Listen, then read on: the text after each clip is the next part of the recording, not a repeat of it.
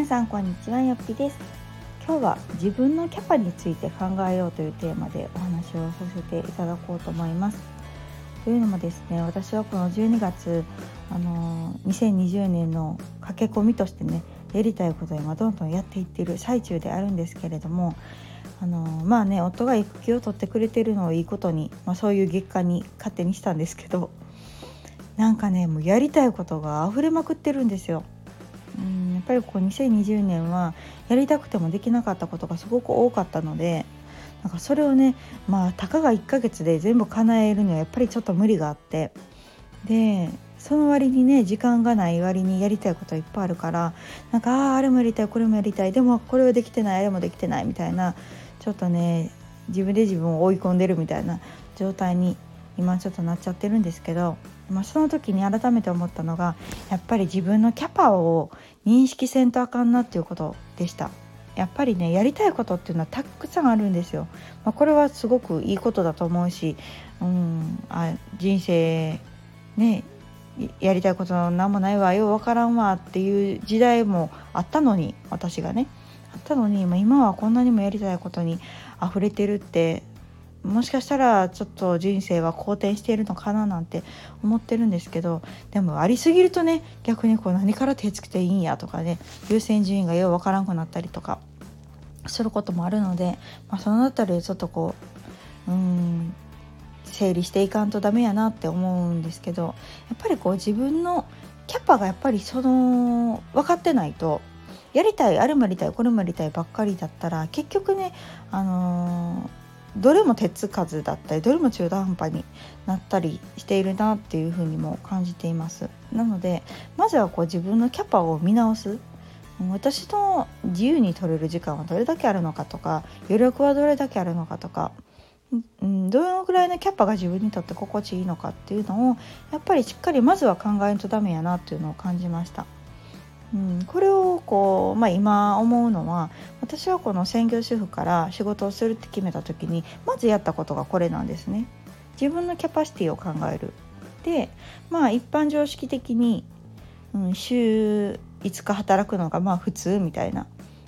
ねまあ、フルタイムじゃなくてもアルバイトでもパートでも結構ね週5日働くっていう固定概念があったんですね私も月金で働いて土日休みみたいな。でもやっぱり別になんかそこに縛られる必要もないなっていうところと私自身多分その週5日バリバリ働いたら絶対どこかで何かの、うん、歪みが来るなっていうふうに思ったんですね。うん、子育てなのか、まあ、夫への愛情なのか家事なのかどっかに幸せが絶対来るから、うん、私にとってベストな仕事量と、うん、その家庭とのバランスっていうのかな。がどうなんだろうと思った時に、まあ、私自身は、まあ、週2日3日、まあ、固定の仕事をしてあとはまあ結構フリーの時間を作ろう、まあ、その中で個人事業主として自分で仕事をするのか家のことをするのか子育てをするのか、まあ、その辺りはその時のバランスを見ながら、まあ、自分で決められる、まあ、ある意味余白ですよねを開けておこうっていうふうに感じたんですね。なのでその当初は週3日、まあ、在宅で働く、まあ、パートをするっていうところですよね。で、まあ、残りの4日は、まあ、その土日のお休みも含めて、まあ、仕事をするのか家事をするのかっていうのは自分で決めるっていう余白を作りました。まあ、それが私の場合は結構ぴったりで、まあ、今はそのバランスがちょっと変わってきてねあの在宅パートも週2日になったので、まあ、より余白が広がったっていうところではあるんですけどやっぱりそういう、うん、きちきちに詰め込まないっていうところきっちりこう余白を作ってそこでコントロールするうんものを持っておかないと融通がやっぱり効かないなっていうのを強く感じたんですね。今回その働き方に関して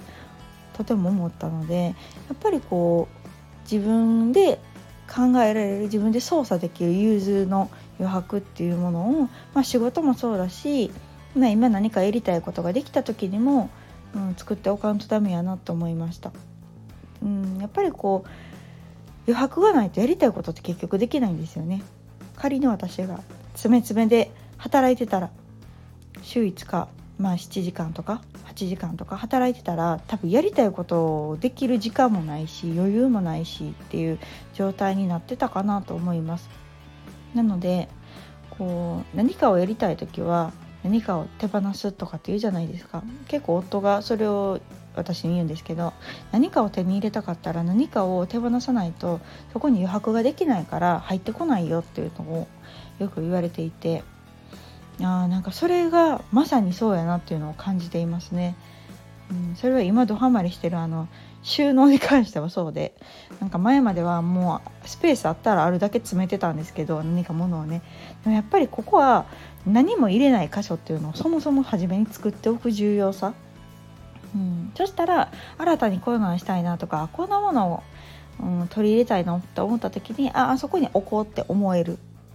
んじゃないですか。それがやっぱりこう何事にもすごく大事やなと思っていて何か今は仮にねやりたいことがまあパッとなかったとしてももし何かそれが出てきた時にできるところを作っておくっていうのはすごく大事だなというふうに感じました。で、まあ、今の私で言ったら本当にねやりたいことやらないといけないものがてんこ盛りでただでさえこの師走なのでねなんかもうこんなにもタスクあるかと思うぐらいいろいろ積み上がってたりとかでもその中でこれもこの時ぐらいにやりたいしなとかっていうのもあってなかなかこうバラバラにあわちゃわちゃ頭わちゃわちゃみたいな状態になってしまってるんですけどやっぱりそこをねご自分の中でも整理するためにもしっかり優先順位をつけて何は今年にあって何はもう来年に持ち越すのかとかうんこれはこう何年スパンで考えていこうとかっていうのをしっかりこう仕分けする必要があるなっていうのを感じました。うん、なのでこう今やりたいことっていうのは本当に溢れてるんですよね。うん、溢れてるんだけれどもやっぱり、うん、やるべきことやらないといけないことっていうののやっぱり優先順位高めのところからねしっかり手につけて一つ一つをこう処理していけるようにっていうのはやっぱりまずは自分のキャパを自分が把握してそこにこう当て込んでいくっていう形かな。っていうのを自分自身しないといけないなっていうのを今回自戒を込めてお話をさせていただいてます。なのでこのキャパっていうのは人によって違うしなんかあの人はできてるのにとか子育てとか言いがちじゃないですか？同じ月齢の子とか育ててて同じ状況なのにあの人はできてるのに私は全然できてないとかっていうのって結局だってそもそも人によってキャパが違うからそれ当たり前やろって今やったら冷静になったら思えるんですけど、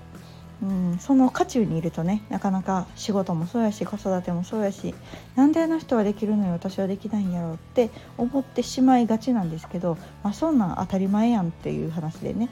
うん、何ができるできない得意不得意っていうのは人それぞれ違うっていうのをやっぱり人それぞれ違うっていうのをまずは自分が認識することですよね。でないとやっぱりいつまでたっても人と比べてしまうし隣の芝生はね青く見える？隣の芝だっけ？なんかそういうのはね青く見えるとかっていうのもうん結局ずっと人を羨んで妬んでっていう風になってくると自分がね惨めになったりしんどくなったりしてくるんじゃないかなと思うので、うん、人は人自分は自分でうん、まずは自分のキャパをやっぱり把握してないといつまでも人のキャパシティで比べてしまう、うん、そこに自分を当て込んでしまったりする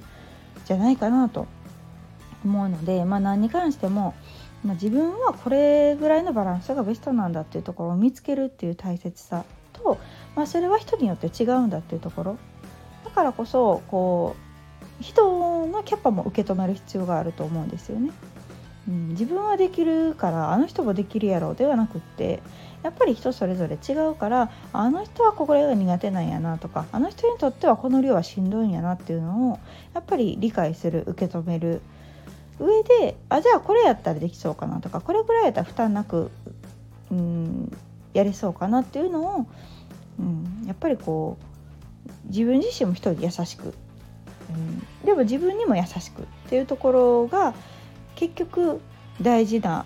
うんバランスを見つけるためには大事な要素になってくるのかなっていうのを今回改めて思いましたのでまあ同じ私でもね、うん、子供が小さい時と大きい時とでは全然違うしやっぱり妊娠前でね子供が上の子だけの時と今子供が2人いて赤ちゃんがいる時の私のキャパシティっていうのは全然違うかったりするのでまあそのね外的要素も認めつつまあある程度はもうしゃあないよ今赤ちゃん育ててんねんからって 割り切って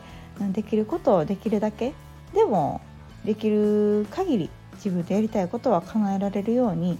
一つ一つ実行していこうかなと思っている最中であります。なので本当にこうバタバタと年末に向かって過ぎていってる感はあるんですけどまあまあそれはそれで、うん、やりたいことができているというところでは、うん、いい年末になりつつあるのかなと感じております。なのでまあだいぶね2021年に持ち越すものもあるんですけれども、うん、それは来年の楽しみとして書き留めておこうかなと思っておりますのでまたこんなことができたよ。こんなことができなかったよっていうのがあればそれも合わせてお話をさせていただけたらなと思っております。今日はそんなバタバタな年末に向けてのお話になりました。ではまた次回の放送をお楽しみに。さようなら。